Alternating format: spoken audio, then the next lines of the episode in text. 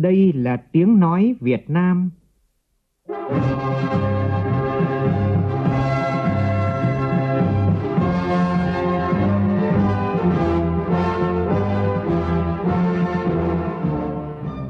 là tiếng nói Việt Nam, phát thanh từ Hà Nội, thủ đô nước Cộng hòa xã hội chủ nghĩa Việt Nam.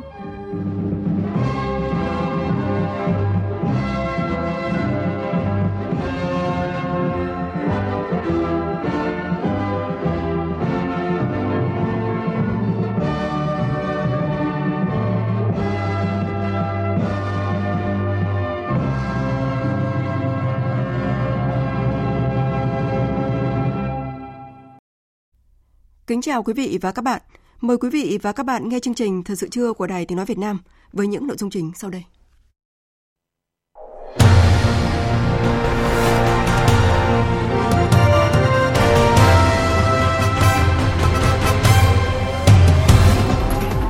Chủ tịch nước Nguyễn Xuân Phúc tiếp một số doanh nghiệp hàng đầu Thụy Sĩ, gặp gỡ cộng đồng người Việt Nam tại đây, hoạt động trong khuôn khổ chuyến thăm chính thức Thụy Sĩ.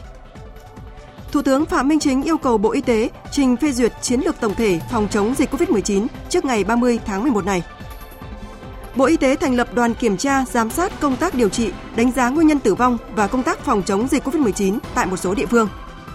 Trong khi đó, các nhà khoa học Italia đã công bố hình ảnh đầu tiên của biến thể Omicron của virus SARS-CoV-2, chứng minh sự nguy hiểm gấp nhiều lần biến thể Delta.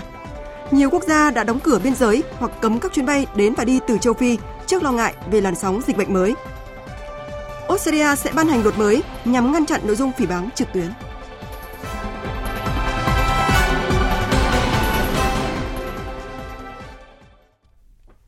Bây giờ là nội dung chi tiết. Thưa quý vị và các bạn, trong khuôn khổ chuyến thăm chính thức Thụy Sĩ theo lời mời của Tổng thống Liên bang Thụy Sĩ Guy Parmelin trong các ngày 26 và 27 tháng 11 theo giờ địa phương, tại thành phố Bern, Chủ tịch nước Nguyễn Xuân Phúc đã tiếp lãnh đạo một số doanh nghiệp hàng đầu của Thụy Sĩ trong các lĩnh vực như hạ tầng, công nghiệp nặng, công nghệ cao, điện, dược phẩm. Tin của phóng viên Vũ Dũng.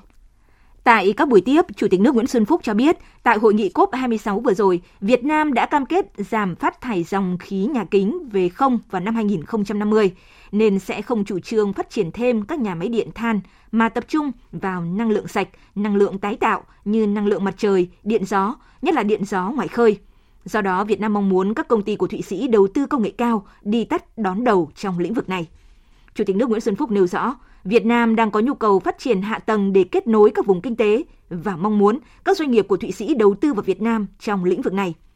Chủ tịch nước cho biết, tại cuộc hội đàm với Tổng thống Thụy Sĩ, Chủ tịch nước đã đề nghị chính phủ Thụy Sĩ quan tâm hỗ trợ tài chính để khuyến khích các doanh nghiệp Thụy Sĩ tìm kiếm cơ hội đầu tư lâu dài tại Việt Nam. Chủ tịch nước mong muốn các doanh nghiệp Thụy Sĩ có tiếng nói để chính phủ Thụy Sĩ thực hiện theo hướng này và đồng thời thúc đẩy đàm phán sớm ký kết Hiệp định Thương mại Tự do Việt Nam, Hiệp hội Mậu dịch Tự do châu Âu EFTA, từ đó mở ra cơ hội thuận lợi cho các hoạt động đầu tư kinh doanh thương mại. Chủ tịch nước đánh giá cao việc doanh nghiệp Thụy Sĩ hỗ trợ Việt Nam chuyển giao công nghệ để sản xuất vaccine và thuốc chữa bệnh tại Việt Nam – cho rằng điều này mang lại lợi ích cho cả hai bên, đồng thời rút ngắn thời gian và tiết giảm chi phí sản xuất. Việt Nam sẽ tạo đại đoàn kết thuận lợi cho các doanh nghiệp Thụy Sĩ hợp tác đầu tư với doanh nghiệp Việt Nam. Lãnh đạo các doanh nghiệp Thụy Sĩ bày tỏ mong muốn hợp tác với doanh nghiệp Việt Nam trong sản xuất vaccine và thuốc chữa bệnh tại Việt Nam và nhiều lĩnh vực khác, đồng thời bày tỏ ủng hộ Việt Nam ký hiệp định thương mại tự do với Hiệp hội Mậu dịch tự do châu Âu. Trước đó, tại cuộc tiếp ông Alex von Ganfrier, thị trưởng thành phố Bern, Thụy Sĩ, Chủ tịch nước Nguyễn Xuân Phúc đề nghị Bern và Hà Nội tăng cường hợp tác, nhất là trong lĩnh vực quản lý đô thị. Phóng viên Vũ Dũng đưa tin.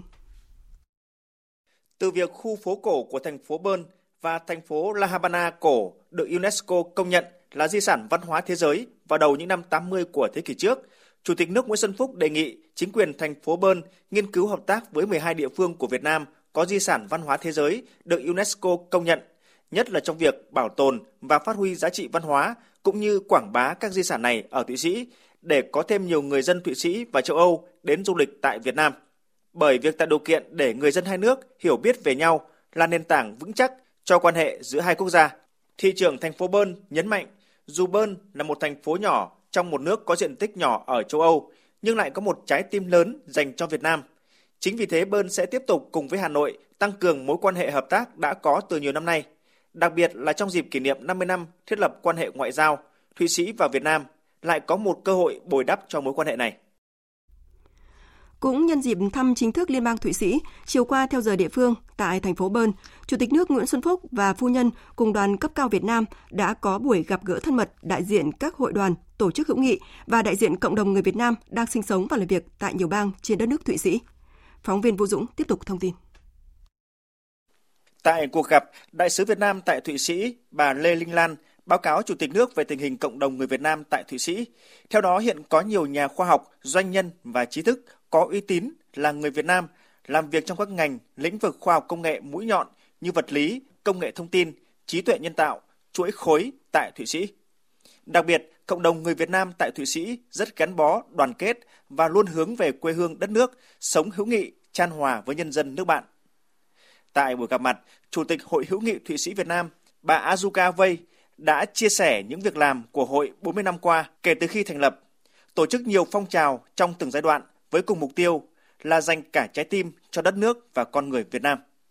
Thời gian tới đây, hội sẽ tiếp tục dành tâm huyết cho tình hữu nghị Thụy Sĩ Việt Nam – đấu tranh cho sự công bằng của các nạn nhân chất độc da cam ở Việt Nam, tổ chức sản xuất các ấn phẩm quảng bá hình ảnh đất nước con người Việt Nam tại Thụy Sĩ.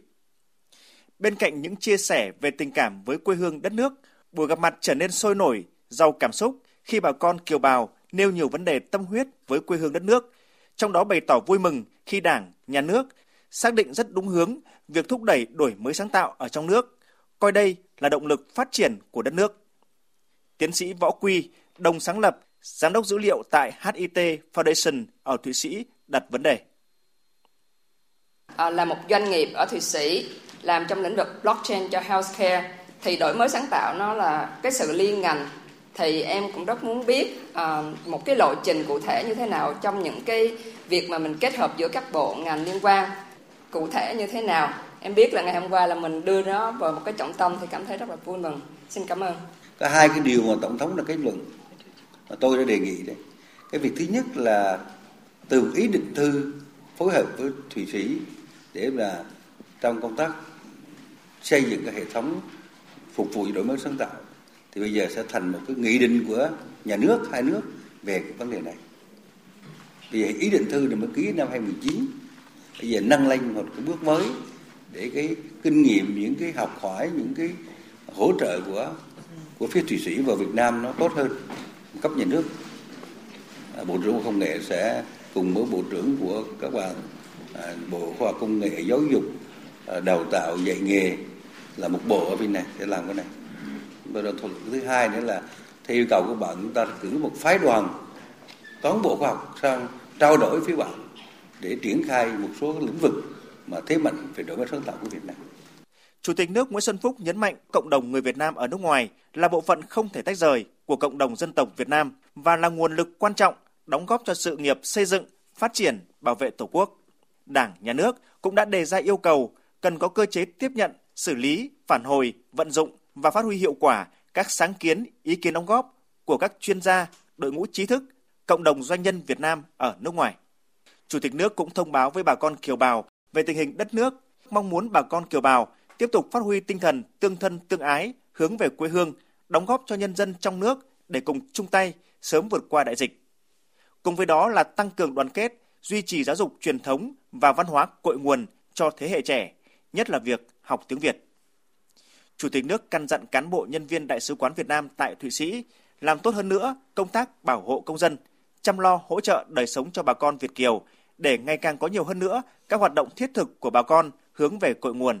Ngày càng có nhiều con em các gia đình Việt Kiều thanh niên, sinh viên kiều bào, đem những kiến thức, hiểu biết và nhiệt huyết của sức trẻ về góp phần xây dựng quê hương, qua đó phát huy sức mạnh của toàn dân tộc, đóng góp vào công cuộc xây dựng một đất nước Việt Nam phồn thịnh và hòa bình. Nhân dịp này, Chủ tịch nước Nguyễn Xuân Phúc đã trân trọng trao huân chương hữu nghị tặng Hội hữu nghị Thụy Sĩ Việt Nam vì những đóng góp xuất sắc cho tình hữu nghị giữa nhân dân hai nước. Chủ tịch Liên hiệp các tổ chức hữu nghị Việt Nam Nguyễn Phương Nga đã trao kỷ niệm trương vì hòa bình hữu nghị giữa các dân tộc cho Chủ tịch Hội hữu nghị Thụy Sĩ Việt Nam, bà Aluka Vây.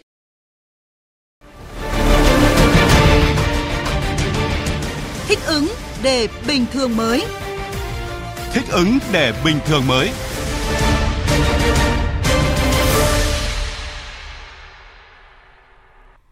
Văn phòng Chính phủ vừa ban hành thông báo truyền đạt kết luận của Thủ tướng Chính phủ Phạm Minh Chính tại cuộc họp của Ban chỉ đạo quốc gia phòng chống dịch COVID-19 trực tuyến với các địa phương về công tác phòng chống dịch. Thủ tướng Phạm Minh Chính yêu cầu Bộ Y tế tổng kết đánh giá công tác phòng chống dịch COVID-19 đợt dịch thứ tư và tiếp tục hoàn thiện chiến lược tổng thể phòng chống dịch COVID-19, báo cáo chính phủ và trình cấp có thẩm quyền phê duyệt trước ngày 30 tháng 11 này. Bộ Y tế khẩn trương mở rộng điều trị thuốc kháng virus, phân bổ thuốc điều trị đến các địa phương, bảo đảm đủ thuốc điều trị cho tất cả người mắc COVID-19, rút gọn tối đa các thủ tục hành chính trong phê duyệt cấp phép nghiên cứu, sản xuất thuốc điều trị, vaccine phòng COVID-19, đồng thời đảm bảo tính khoa học, an toàn, hiệu quả, tiếp tục thúc đẩy mạnh mẽ hơn nữa việc nghiên cứu sản xuất vaccine trong nước. Hơn 13.000 là số ca mắc mới COVID-19 được ghi nhận trong hôm qua. Cũng trong hôm qua, cả nước ghi nhận thêm 148 bệnh nhân tử vong do COVID-19 tại nhiều địa phương. Bộ Y tế vừa có quyết định thành lập đoàn kiểm tra, giám sát công tác điều trị, hồi sức tích cực, đánh giá nguyên nhân tử vong và công tác phòng chống dịch COVID-19. Theo quyết định, Phó Chủ tịch Hội đồng Y khoa Quốc gia, Cục trưởng Cục Quản lý Khám chữa bệnh, Phó Giáo sư Tiến sĩ Lương Ngọc Khuê làm trưởng đoàn. Trước đó, Bộ Y tế cũng quyết định thành lập 3 đoàn kiểm tra của Bộ Y tế do lãnh đạo Cục Quản lý Khám chữa bệnh làm trưởng đoàn tiến hành kiểm tra công tác bảo đảm khả năng thu dung, điều trị, thích ứng an toàn, linh hoạt, kiểm soát hiệu quả dịch COVID-19 và xét nghiệm SARS-CoV-2, bảo đảm thích ứng an toàn, linh hoạt, kiểm soát hiệu quả dịch bệnh.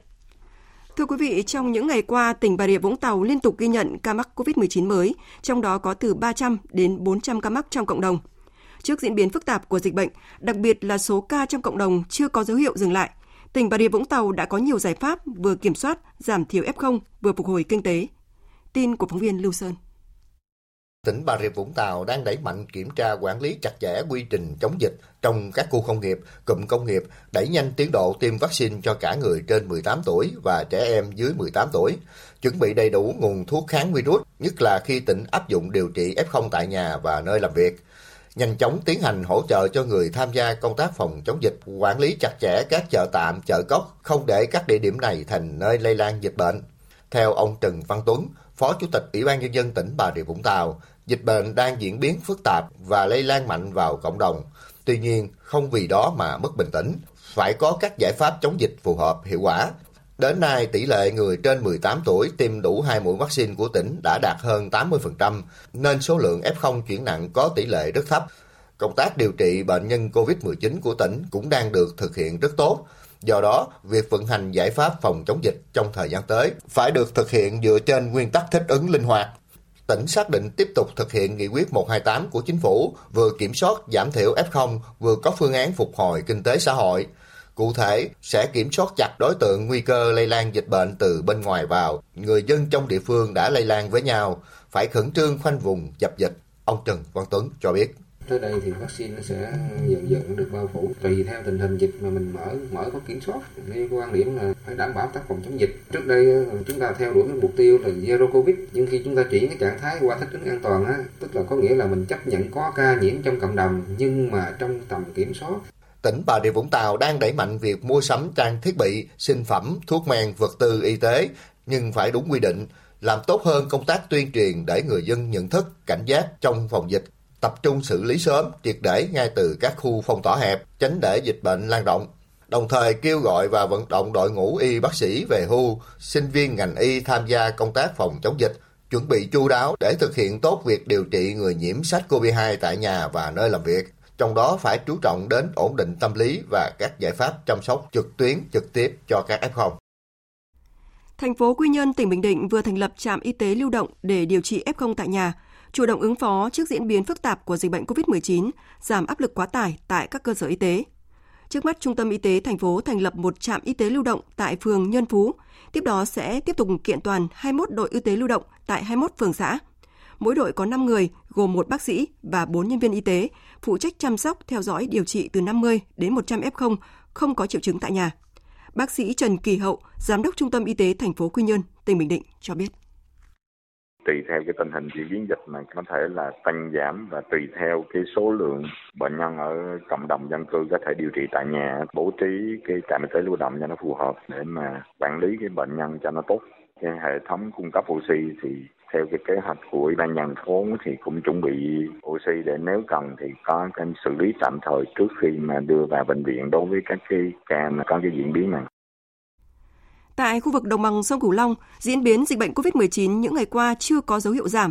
Một số bệnh viện giã chiến đã quá tải. Để ứng phó tình hình, nhiều tỉnh đã cho phép điều trị F0 và cách ly F1 tại nhà. Nhóm phóng viên thường trú tại đồng bằng sông Cửu Long phản ánh. Để chia sẻ kinh nghiệm hỗ trợ Trà Vinh khống chế dịch hiệu quả, sáng nay, đoàn y bác sĩ thành phố Hồ Chí Minh gồm 14 thành viên đến hỗ trợ Trà Vinh với nội dung chủ yếu về hoạt động điều trị F0 tại nhà. Bác sĩ Trần Minh Duy, trưởng đoàn bác sĩ của thành phố Hồ Chí Minh đến hỗ trợ tỉnh Trà Vinh chia sẻ.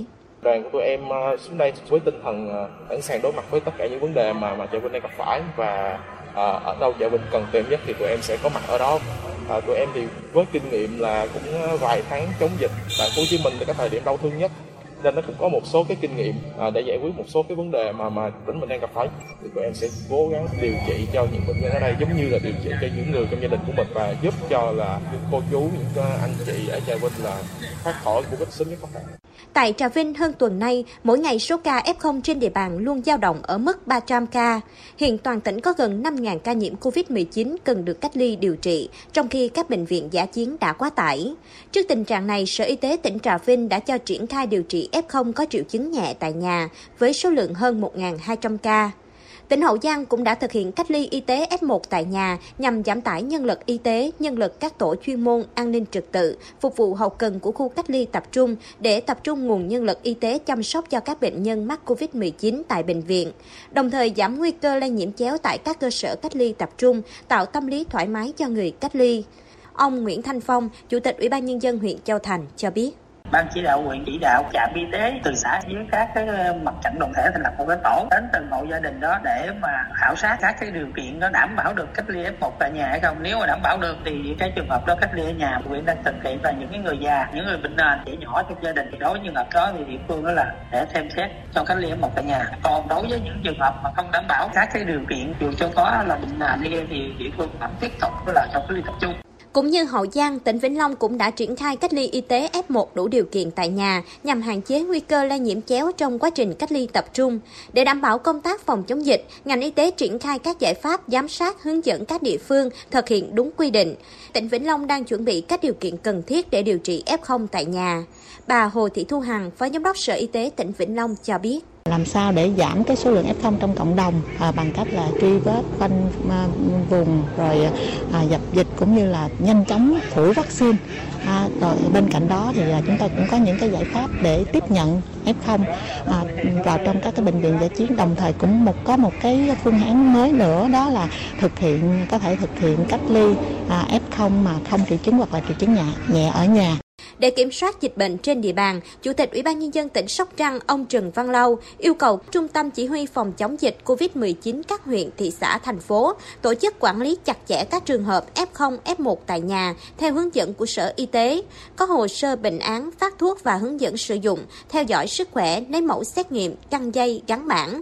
Chỉ đạo các trạm y tế phải bố trí trực 24 trên 24 giờ để tiếp nhận thông tin, xử lý các trường hợp F0, F1 trên địa bàn, đáp ứng kịp thời yêu cầu hỗ trợ y tế của nhân dân. Sở Y tế có trách nhiệm ban hành văn bản hướng dẫn cụ thể việc quản lý các trường hợp F0, F1 tại nhà. Chuyển sang các tin đáng chú ý khác.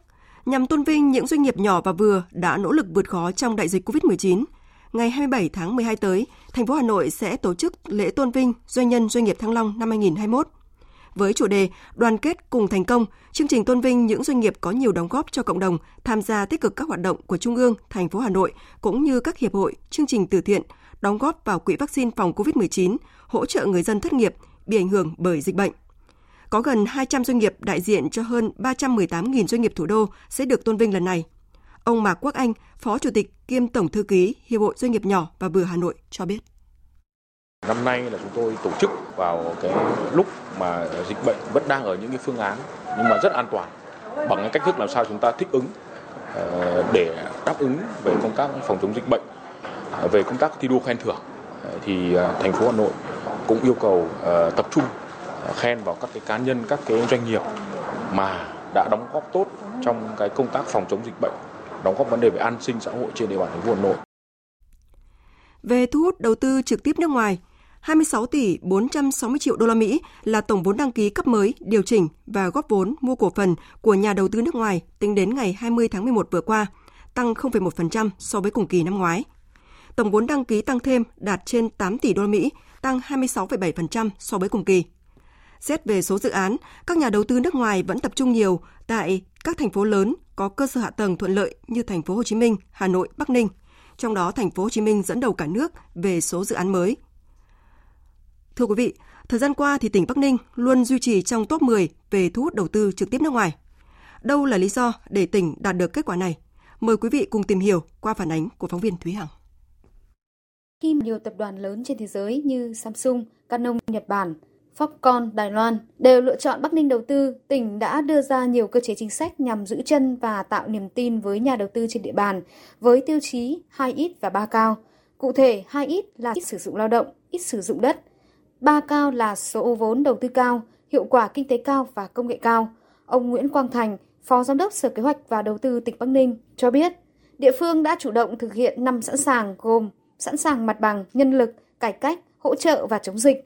Cùng với đó là tích cực cải cách thủ tục hành chính, đẩy mạnh tiến bộ xây dựng công trình dự án trọng điểm, có tính chất liên kết phát triển vùng, đẩy mạnh giải phóng mặt bằng khu, cụm công nghiệp tạo mặt bằng cho các nhà đầu tư. Ông Nguyễn Quang Thành cho biết. Đối với Bắc Ninh hiện nay thì cái việc mà hỗ trợ các doanh nghiệp sản xuất kinh doanh là mục tiêu đặt ra hàng đầu.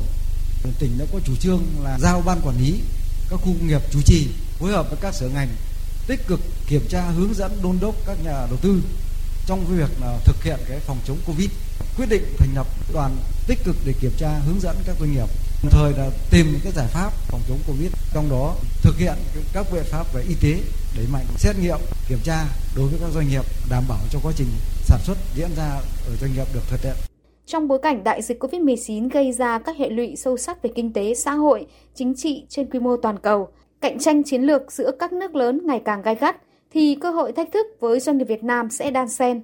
Ông Phan Hữu Thắng, nguyên Cục trưởng Cục Đầu tư nước ngoài, Bộ Kế hoạch và Đầu tư cho rằng tỉnh Bắc Ninh nên bổ sung một không nữa là không ô nhiễm môi trường để việc phát triển được bền vững, đồng thời hoàn thiện về thể chế chính sách, nâng cao hiệu quả công tác đầu tư nước ngoài là vấn đề rất cần thiết.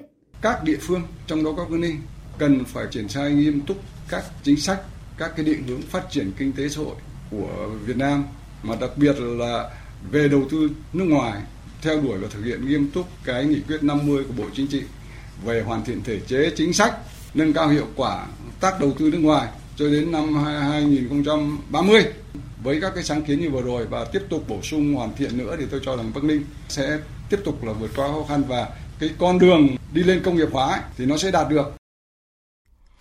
Lễ hội Hoa Tam Giác Mạch tỉnh Hà Giang đã trở thành một trong những sự kiện du lịch thu hút đông đảo du khách. Trong bối cảnh ảnh hưởng của dịch COVID-19, chương trình lễ hội Hoa Tam Giác Mạch năm 2021 được tỉnh Hà Giang tổ chức trực tuyến vào tối qua qua ứng dụng công nghệ số. Đây là lần đầu tiên Hà Giang tổ chức một chương trình trải nghiệm du lịch online trực tuyến nhằm quảng bá lễ hội Hoa Tam Giác Mạch và hình ảnh du lịch Hà Giang. Với chủ đề Hoa của đá, du khách được thưởng thức nhiều chương trình đặc sắc như bức tranh toàn cảnh về Hà Giang, giới thiệu những vẻ đẹp về thiên nhiên và con người trên cao nguyên đá Đồng Văn, những hình ảnh về các danh thắng, di tích vùng công viên địa chất toàn cầu cao nguyên đá Đồng Văn. Đặc biệt, du khách còn được thưởng thức chương trình nghệ thuật giới thiệu nét văn hóa độc đáo của vùng cao nguyên đá gắn với hình ảnh hoa tam giác mạch. Thưa quý vị, tại Lào Cai, ngay trong thành phố Lào Cai, phiên chợ tả phời được họp vào sáng Chủ nhật hàng tuần là phiên chợ độc đáo dành cho những ai muốn trải nghiệm những sản vật của người vùng cao. Điều đáng nói, dù rất gần trốn đô thị phồn hoa, nhưng phiên chợ này vẫn giữ được những nét đẹp truyền thống của đồng bào bản địa. Phóng sự của phóng viên An Kiên, thường trú tại khu vực Tây Bắc. Dạ. Cách trồng cho bà khác nhá. Bao nhiêu một cặp ấy? 10 nghìn một cặp. Cứ đều đặn sáng chủ nhật hàng tuần, bà Điền Thị Tiến dân tộc giấy lại gùi hàng đi bộ hơn 3 cây số đến chợ Tả Phời để bán. Cũng giống như nhiều người dân địa phương, món hàng mà bà mang đến chợ chỉ vẻn vẹn vài cái bánh và một số gia vị của người vùng cao, thế nhưng đây lại là những mặt hàng đông người mua nhất. Bánh thì à, tự tay bà khắc gói, 3 giờ sáng thì bà dậy rồi, dậy còn gói bánh trưng này, gói bánh chít này, làm bánh dày này, xong là còn làm các hàng gia vị để bán phục vụ cho bà con.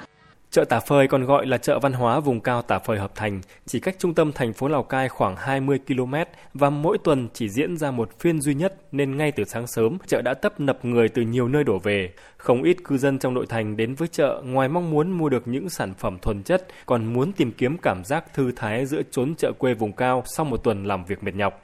Chị Sầm Thị Quyên và anh Dương Mạnh Tiến ở thành phố Lào Cai chia sẻ. Tuần nào cũng thế, tôi đến phiên chợ và tôi mua rất là nhiều đồ để à, phục vụ à, gia đình trong cả một tuần ạ. Bà con ở đây thì đi chợ rất là thân thiện và rất là gần gũi, cởi mở và cứ một tuần tôi đi làm thì tôi lại được đến đây thì cảm thấy nó là không khí rất là thoải mái ạ. Cuối tuần này những cái phiên chợ này tôi vẫn đưa vợ con và gia đình đến à, để trải nghiệm để gọi là hưởng thụ những cái văn hóa của những người vùng cao. Tôi cũng cảm thấy là rất là thú vị và thoải mái. Đến với chợ Tà Phời, người dân cũng như du khách ngay lập tức có thể nhận ra rằng yếu tố bản sắc là thứ cốt lõi được duy trì và phát huy, thể hiện qua khu ẩm thực đậm chất đặc trưng với những món ăn truyền thống hay các tiết mục văn nghệ của chính đồng bào các tộc người tay giấy xa phó ở địa phương. Vì thế, ngoài cung ứng nhu yếu phẩm, Tà Phơi còn được biết đến là chợ văn hóa vùng cao đặc sắc. Ông Bùi Văn Đức, Phó Chủ tịch Ủy ban nhân dân xã Hợp Thành, thành phố Lào Cai cho biết. Chúng tôi đã bố trí riêng một cái khu vực dành cho đồng bào các dân tộc của hai xã Tả Phời và Hợp Thành để bán những mặt hàng nông sản đặc sắc, các loại rau, các loại củ quả, các loại thuốc cũng như là các cái loại bánh à, do chính tay các à, đồng bào ở hai xã làm ra. Chính vì vậy mà cũng đã giữ được cái nét truyền thống văn hóa và thu hút được cái sự quan tâm rất lớn của khách du lịch. Mỗi một dân tộc mang đến một nét văn hóa riêng làm cho chợ phiên tà phơi trở nên độc đáo và nhiều màu sắc. Những sản phẩm mà người dân mang đến chính là thành quả kết tinh trong lao động, từ sự chịu thương chịu khó giữa điều kiện sống khó khăn khắc nghiệt. Tất cả tạo nên một bức tranh sinh động về văn hóa chợ vùng cao tả phơi mộc mạc nhưng đậm chất nhân văn. Vừa rồi, phóng viên An Kiên đã chuyển đến quý vị và các bạn không khí phiên chợ phiên tả phơi tại thành phố Lào Cai, tỉnh Lào Cai. Tiếp theo, biên tập viên Bùi Chuyên sẽ chuyển đến quý vị và các bạn một số thông tin về thời tiết.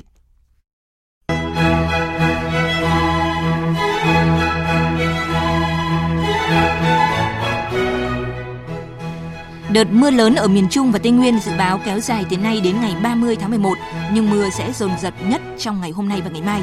Quảng Nam, Quảng Ngãi là hai tỉnh mưa lớn nhất với tổng lượng mưa có thể lên tới từ 300 đến 500 mm, có nơi trên 600 mm. Các nơi khác mưa từ 100 đến 300 mm, có nơi trên 350 mm. Cảnh báo nguy cơ xảy ra sạt lở đất ở vùng núi. Còn tại miền Bắc duy trì thời tiết sáng sớm và đêm một số nơi có sương mù nhẹ, trời lạnh với nhiệt độ từ 14 đến 17 độ, vùng núi cao có nơi dưới 10 độ. Nhưng về gần trưa, khi nắng lên, sương tan nhanh, không khí ấm áp với nền nhiệt độ cao nhất phổ biến từ 24 đến 27 độ. Đối với khu vực Nam Bộ, lưu ý chiều tối có mưa rông, cục bộ có mưa vừa mưa to, nhiệt độ cao nhất trong ngày 31 độ. Nhân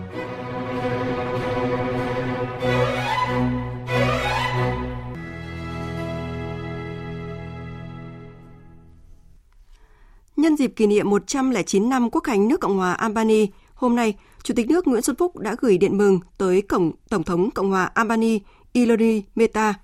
Thủ tướng Phạm Minh Chính đã gửi điện mừng tới Thủ tướng Edi Rama.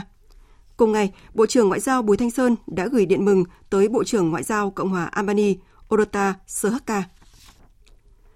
Cử tri Thái Lan tại 76 trong tổng số 77 tỉnh, thành phố trên toàn quốc hôm nay đã đi bỏ phiếu bầu hơn 60.000 thành viên cơ quan hành chính cấp xã, tổ chức nhỏ nhất trong hệ thống hành chính có quan hệ gần gũi nhất với người dân tại địa phương.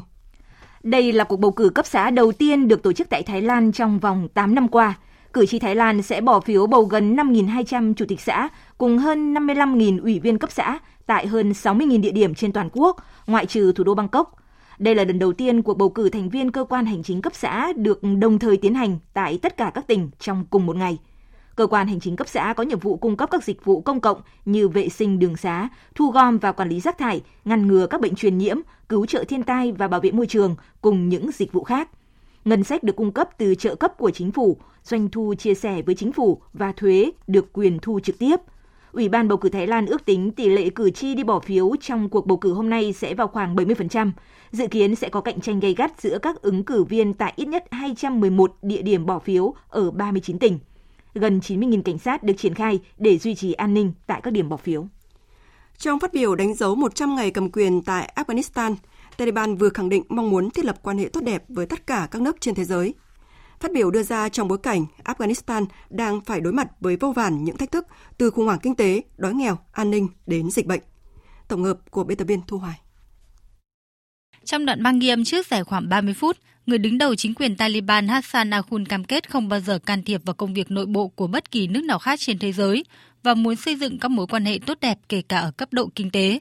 Ông Hassan Akhund vẫn chưa xuất hiện trước công chúng kể từ khi được bổ nhiệm làm thủ tướng chính quyền Taliban hôm 7 tháng 9 và đã phải đối mặt với những chỉ trích ngày càng tăng thời gian gần đây cả ở trong nước và quốc tế vì sự im lặng kéo dài trong khi Afghanistan đang phải vật lộn với khủng hoảng kinh tế.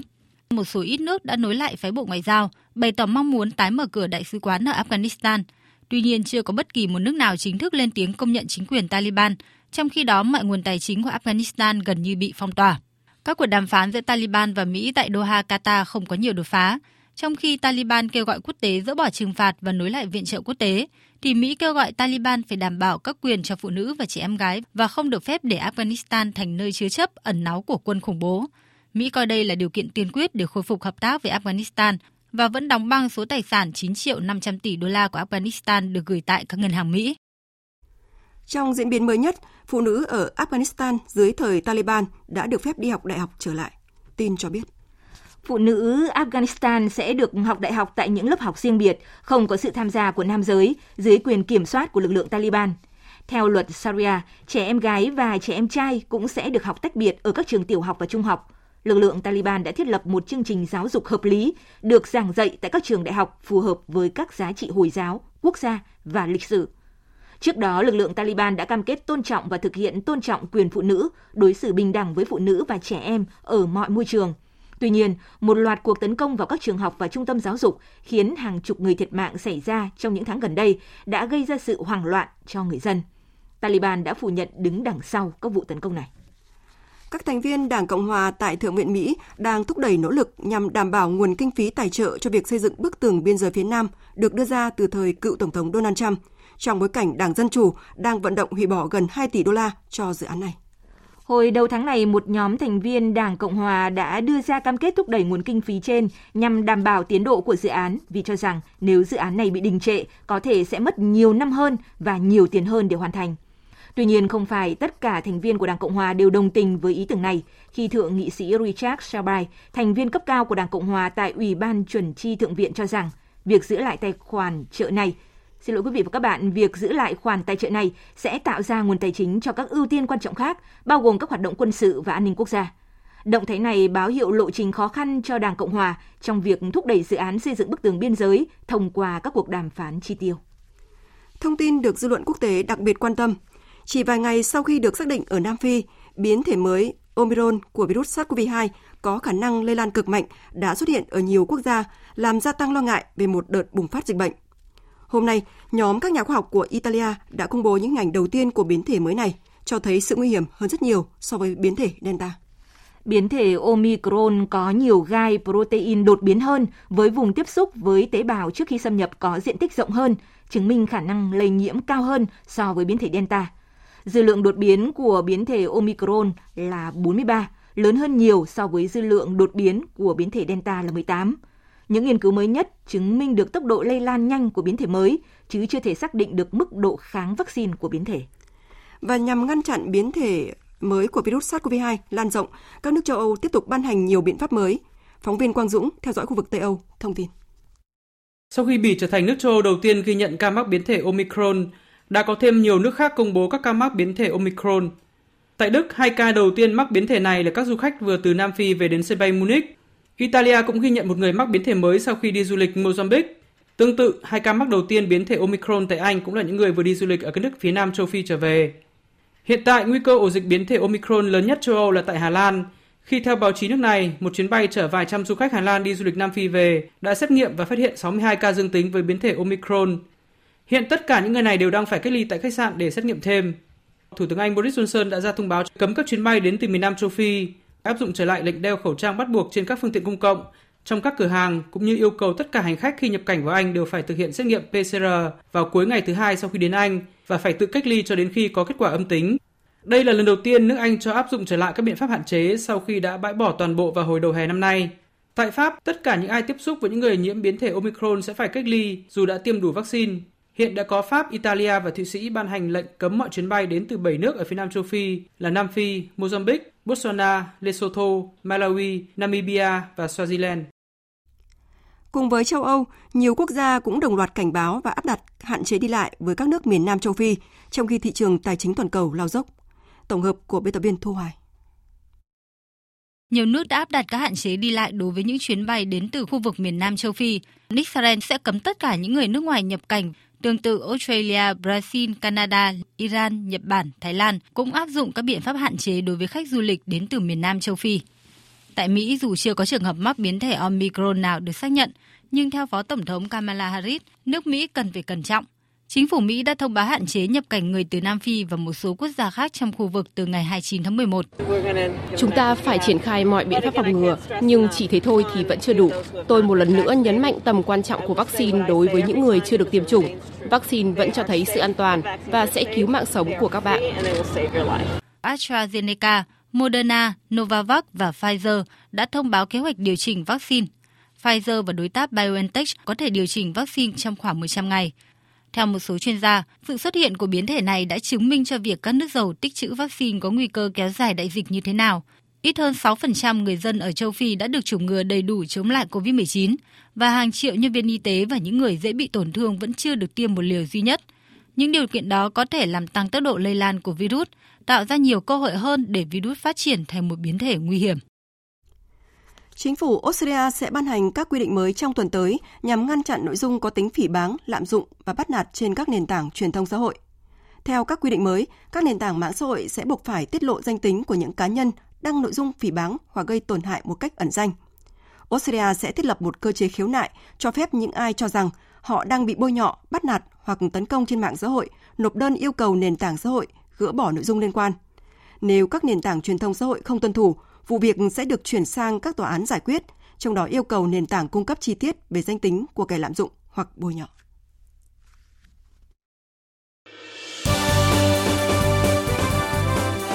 Thời sự tiếng nói Việt Nam. Thông tin nhanh. Bình luận sâu. Tương tác đa chiều.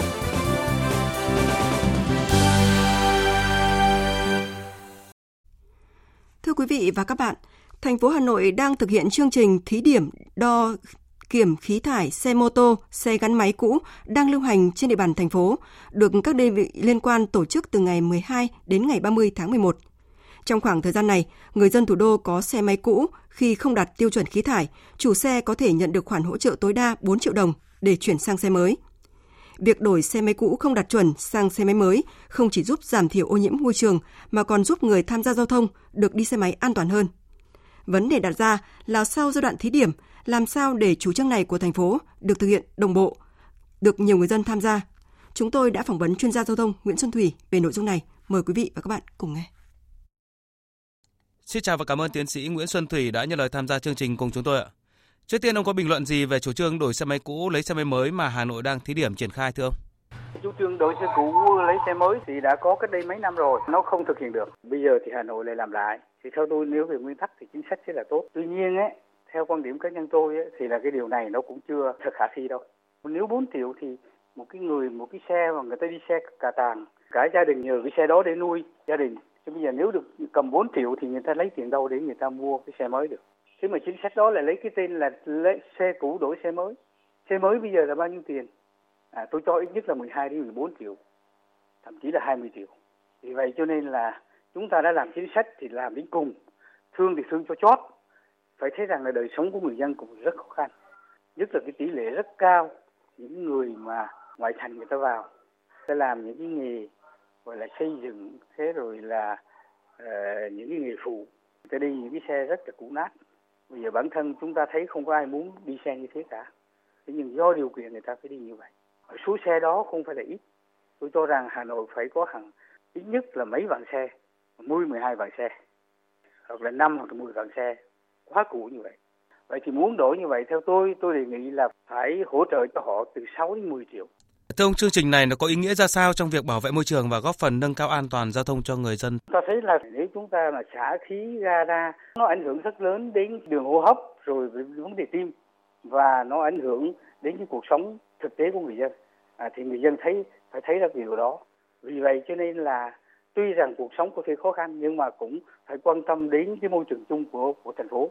Và một thành phố mà siêu đô thị như Hà Nội và, và thành phố Hồ Chí Minh trên dưới 10 triệu là thành phố siêu đô thị rồi mỗi ngày có hàng triệu xe máy, hàng triệu ô tô đi ra vào thì cái khí xả lượng xả rất lớn.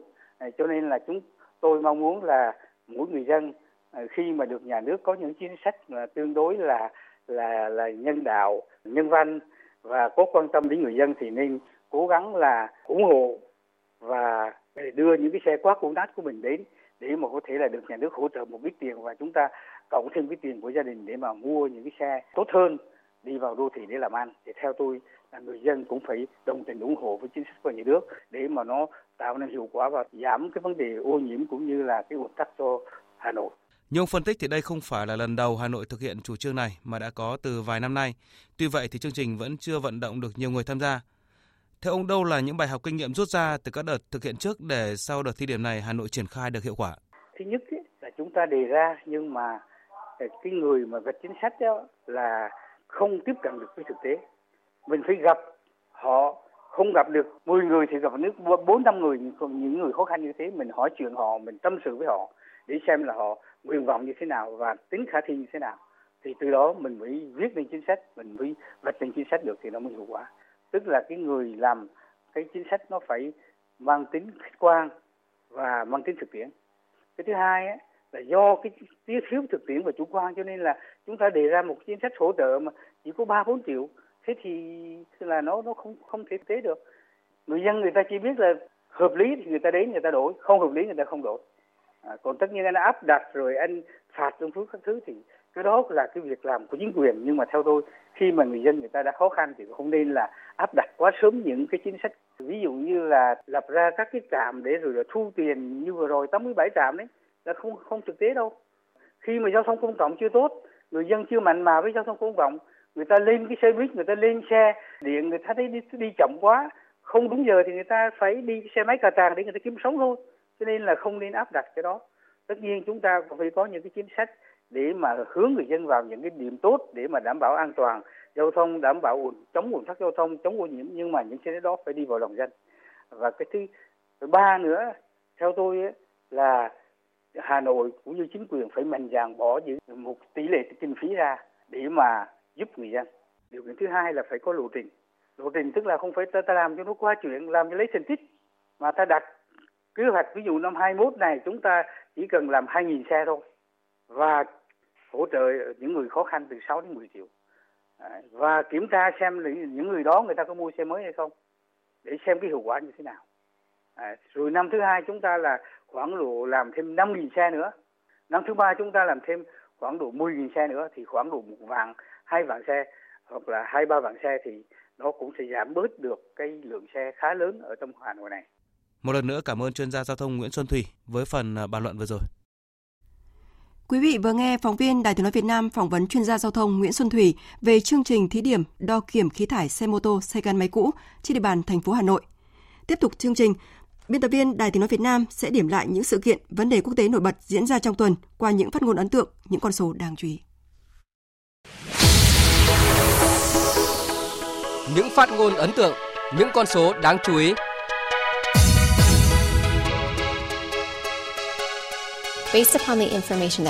Dựa trên những bằng chứng cho thấy có sự thay đổi bất lợi trong thực tế học về dịch COVID-19, Tổ chức Y tế Thế giới quyết định coi B11529 là biến thể đáng quan ngại và đặt tên là Omicron. Đây là khẳng định của tiến sĩ Maria Van Kerkhove, người đứng đầu bộ phận kỹ thuật của Tổ chức Y tế Thế giới khi nói về tâm điểm dịch bệnh trong tuần, biến thể Omicron phát hiện lần đầu tiên tại châu Phi và sau đó ghi nhận tại Hồng Kông, Trung Quốc, Israel, Bỉ, Anh, Đức, Italia. Omicron được coi là siêu biến chủng khi có tới 50 đột biến, có khả năng né tránh hệ thống phòng thủ của vaccine. Trước nguy cơ lây lan biến thể mới, hàng loạt nước đều đã ban hành các lệnh cấm hoặc hạn chế đi lại. Thông tin về biến thể mới đã khiến thị trường chứng khoán thế giới trao đảo, nhuốm sắc đỏ. Từ 2,2 điểm phần trăm đến 4 điểm phần trăm là dao động các mức giảm của hàng loạt chỉ số chính của các thị trường Mỹ, châu Âu, châu Á khi kết thúc phiên giao dịch cuối tuần qua. Không chỉ chứng khoán, giá dầu cũng đã giảm mạnh với trung bình 10 đô la Mỹ mỗi thùng, mức giảm mạnh nhất kể từ tháng 4 năm ngoái. Trung Quốc sẵn sàng cung cấp cho ASEAN 1 tỷ 500 triệu đô la Mỹ viện trợ phát triển trong 3 năm tới. Trung Quốc cũng sẵn sàng nhập khẩu các sản phẩm nông nghiệp trị giá lên tới 150 tỷ đô la Mỹ từ ASEAN trong 5 năm tới. Đây là tuyên bố của Chủ tịch Trung Quốc Tập Cận Bình tại hội nghị cấp cao đặc biệt kỷ niệm 30 năm quan hệ đối thoại ASEAN Trung Quốc hồi đầu tuần. Đồng thời, Trung Quốc cho biết sẽ hỗ trợ ASEAN tạo lá chắn y tế, sẵn sàng viện trợ thêm 150 triệu liều vaccine, 5 triệu đô la Mỹ cho quỹ ASEAN ứng phó với COVID-19. Tuần qua đã đánh dấu 100 ngày cầm quyền đầu tiên của lực lượng Taliban tại Afghanistan. Trong lần trở lại nắm quyền thứ hai, Taliban đến nay vẫn đang phải vật lộn với nhiều vấn đề cấp bách như khủng hoảng kinh tế, đói nghèo, dịch bệnh và khủng bố. Bài học lớn nhất với Taliban là việc thay thế một chế độ thì dễ hơn là quản lý điều hành cả một đất nước. Chúng tôi phải đến Anh, có lẽ là câu nói đầy ám ảnh trong tuần sau thảm kịch 27 người di cư chết đuối tại eo biển Manche khi từ Pháp tìm cách tới Anh. Bộ trưởng Nội vụ Pháp Rega Darmanin nhấn mạnh. Phải chịu trách nhiệm cho thảm kịch nghiêm trọng này là những kẻ buôn người, những tên tội phạm chỉ vì vài nghìn euro mà liều lĩnh tổ chức đường dây buôn người từ Iraq, Afghanistan, châu Phi hay là châu Á đưa qua Bỉ, Hà Lan, Pháp rồi vượt qua eo biển Manche để đến Anh. Chúng ta phải chiến đấu với những kẻ buôn người nguy hiểm này. Thảm kịch lần này được đánh giá là tồi tệ nhất đang làm leo thang căng thẳng giữa Anh và Pháp khi hai bên vẫn đang bất đồng trong các quy định thương mại và quyền đánh bắt cá hậu Brexit.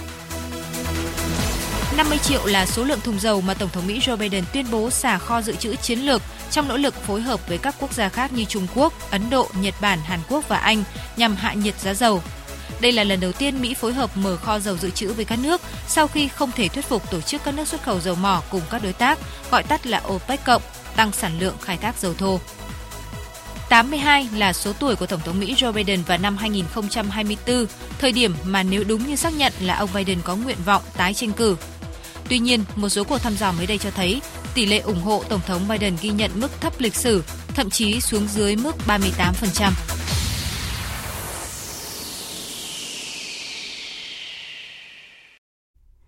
Quý vị vừa nghe biên tập viên Phương Hoa điểm lại những sự kiện, vấn đề quốc tế nổi bật diễn ra trong tuần qua những phát ngôn ấn tượng, những con số đáng chú ý. Tiếp theo là trang tin thể thao và thông tin thời tiết.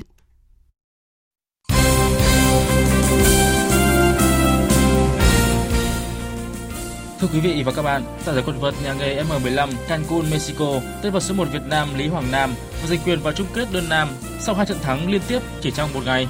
Ở trận tứ kết diễn ra tối qua 27 tháng 11, Hoàng Nam xuất sắc đánh bại hạt giống số 5 người Slovenia Matej Svek với tỷ số 2-1.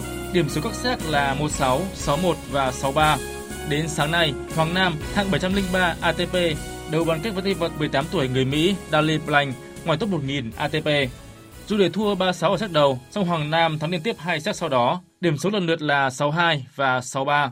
Đối thủ của Hoàng Nam ở trong trận chung kết là tay vật thắng trong trận đấu bán kết diễn ra tối nay giữa hạt giống số 1 Ochi Makoto, người Nhật Bản, hạng 601 ATP với hạt giống số 7 Giz Husi, người Anh, hạng 869 ATP.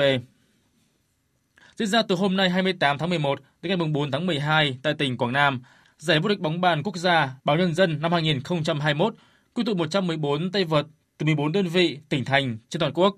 Ngoài 7 bộ huy chương, ban tổ chức sẽ trao hai giải triển vọng dành cho hai vận động viên trẻ của nam, nữ xuất sắc nhất giải. Trong khi đó, giải điền kinh vô địch quốc gia 2021 diễn ra từ ngày 9 đến 13 tháng 12 trên sân vận động quốc gia Mỹ Đình, Hà Nội sẽ có 50 nội dung, nhiều hơn 3 nội dung so với SEA Games 31. Đáng chú ý, giải năm nay chào đón sự trở lại của hai gương mặt nổi tiếng từng nghỉ thi đấu dài hạn để thực hiện thiên chức là mẹ, đó là Bùi Thu Thảo và Phạm Thị Huệ. Nói về sự trở lại của cô học trò Phạm Thị Huệ, đương kim vô địch chạy 10.000m và huy chương bạc 5.000m SEA Games 30, huấn luyện viên Trần Văn Sĩ cho biết. Thì cái việc này thì ngoài cái nỗ lực của em ra thì ờ, chúng tôi cũng có động viên cũng như là có những cái bài tập mà phù hợp nhất đối với em đấy.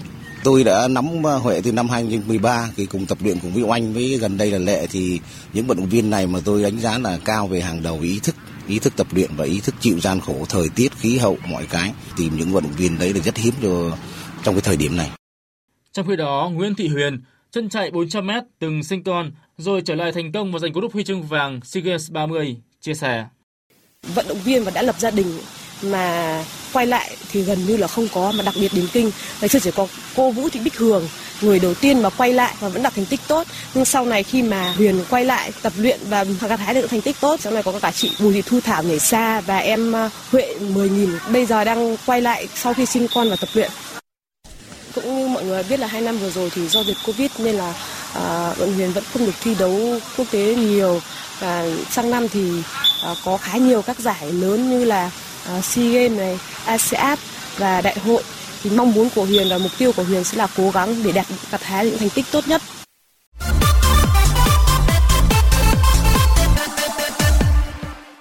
Trận đấu sớm nhất vòng 13 giải ngoại hạng Anh giữa Arsenal và Newcastle đã kết thúc với chiến thắng dễ dàng 2-0 dành cho pháo thủ thành London.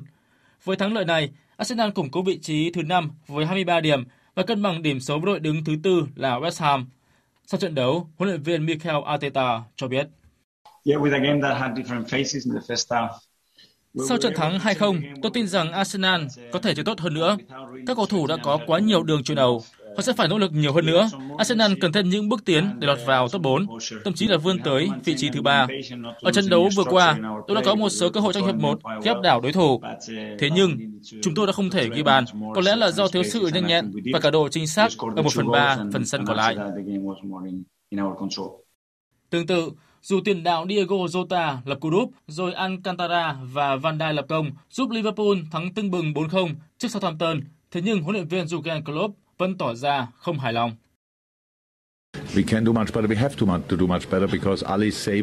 Chúng tôi đã ghi bàn từ rất sớm, kiểm soát thế trận, giữ sạch lưới. Đúng là mọi thứ rất suôn sẻ. Nhưng đằng ra chúng tôi phải làm tốt hơn thế. Các cầu thủ phải thi đấu tốt hơn, bởi thủ môn Alisson đã phải làm việc liên tục. Ít nhất là anh ấy có hai pha cản phá rõ ràng. Một thủ môn thì đương nhiên nhiệm vụ là phải bảo vệ khung thành, nhưng đáng ra chúng tôi không được để anh ấy vào tình thế nguy cấp như vậy.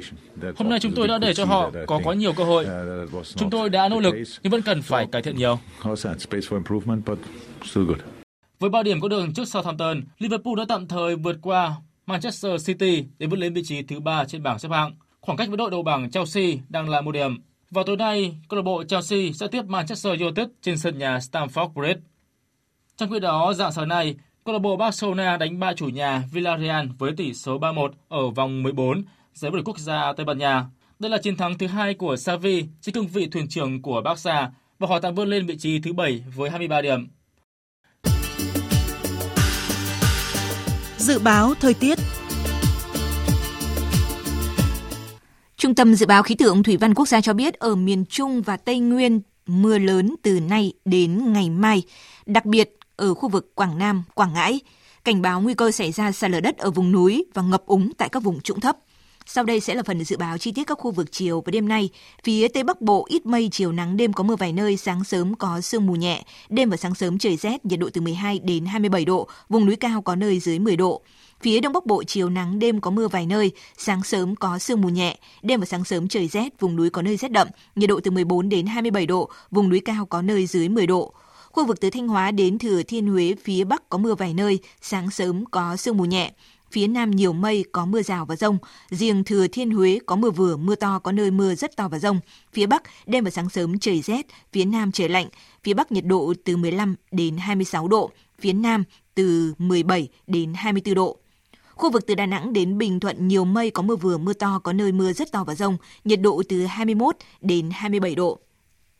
Tây Nguyên nhiều mây có mưa vừa mưa to, có nơi mưa rất to và rông, nhiệt độ từ 18 đến 26 độ. Nam Bộ có mưa rào và rông vài nơi, riêng chiều và tối cục bộ có mưa vừa mưa to, nhiệt độ từ 23 đến 31 độ. Khu vực Hà Nội, chiều nắng, đêm không mưa, sáng sớm có sương mù nhẹ, đêm và sáng sớm trời rét, nhiệt độ từ 14 đến 27 độ. Tiếp theo là dự báo thời tiết biển, Bắc Vịnh Bắc Bộ không mưa, tầm nhìn xa trên 10 km, gió Đông Bắc cấp 5. Nam Vịnh Bắc Bộ và vùng biển từ Quảng Trị đến Quảng Ngãi có mưa rào và rông rải rác, tầm nhìn xa trên 10 km, giảm xuống từ 4 đến 10 km trong mưa, gió Đông Bắc cấp 6, giật cấp 7, cấp 8, biển động. Vùng biển từ Bình Định đến Ninh Thuận, từ Bình Thuận đến Cà Mau và Vịnh Thái Lan có mưa rào và rông rải rác, tầm nhìn xa trên 10 km, giảm xuống từ 4 đến 10 km trong mưa, gió Đông Bắc cấp 4, cấp 5.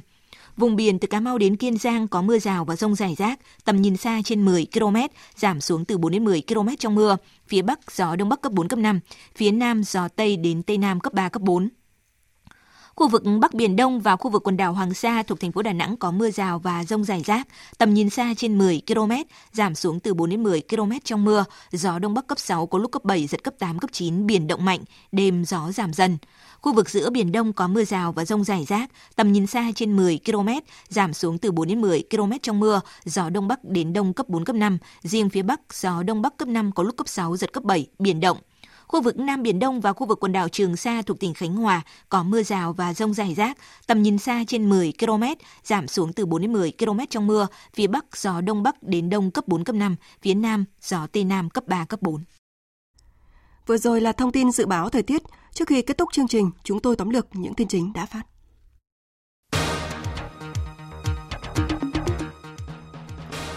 Tiếp một số doanh nghiệp hàng đầu Thụy Sĩ trong khuôn khổ chuyến thăm chính thức Thụy Sĩ theo lời mời của Tổng thống Liên bang Thụy Sĩ Guy Parmelin, Chủ tịch nước Nguyễn Xuân Phúc mong muốn các doanh nghiệp Thụy Sĩ có tiếng nói để thúc đẩy đàm phán, sớm ký kết Hiệp định Thương mại Tự do Việt Nam, Hiệp hội Mậu dịch Tự do châu Âu, EFTA, từ đó mở ra cơ hội thuận lợi cho hoạt động đầu tư kinh doanh, thương mại giữa hai bên.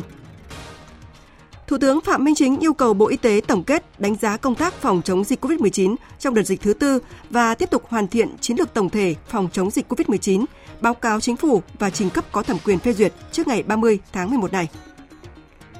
Chỉ vài ngày sau khi được xác định ở Nam Phi, biến thể mới Omicron của virus SARS-CoV-2 có khả năng lây lan cực mạnh đã xuất hiện ở nhiều quốc gia, làm gia tăng lo ngại về một đợt bùng phát dịch bệnh mới. Một số quốc gia đã đóng cửa biên giới hoặc cấm các chuyến bay đi và đến từ châu Phi. Nhóm các nhà khoa học của Italia hôm nay đã công bố những hình ảnh đầu tiên của biến thể mới này, cho thấy sự nguy hiểm hơn rất nhiều lần so với biến thể Delta.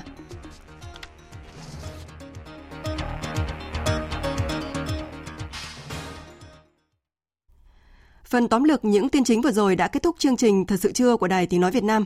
Chương trình do các biên tập viên Minh Châu, Hải Quân, Nguyễn Hằng và Bùi Chuyên thực hiện với sự tham gia của kỹ thuật viên Tại Tre, chịu trách nhiệm nội dung Lê Hằng. Cảm ơn quý vị và các bạn đã quan tâm lắng nghe.